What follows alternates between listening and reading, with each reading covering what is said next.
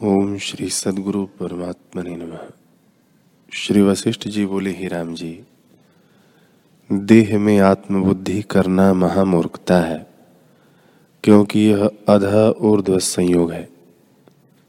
जो आत्मा का ऐसा संयोग न हो तो देह के नाश हुए आत्मा भी नष्ट हो जावे।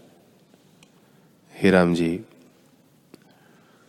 जिससे यह जगत भासता है उसको शून्य कैसे कहिए? और जो कहिए कि चेतन है तो भी नहीं। क्योंकि चेतन भी तब होता है जब चित्त कला फुरती है। जहाँ फुरना न हो, वहाँ चेतनता कैसे रहे? जैसे जब कोई मिर्च को खाता है, तब उसकी तिखाई भासती है, खाए बिना नहीं भासती।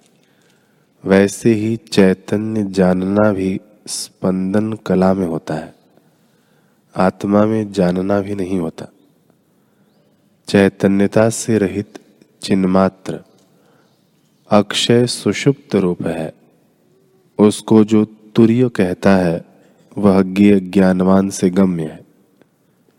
हे राम जी, जो पुरुष उसमें स्थित हुआ है, उसको संसार रूपी सर्प नहीं डस सकता।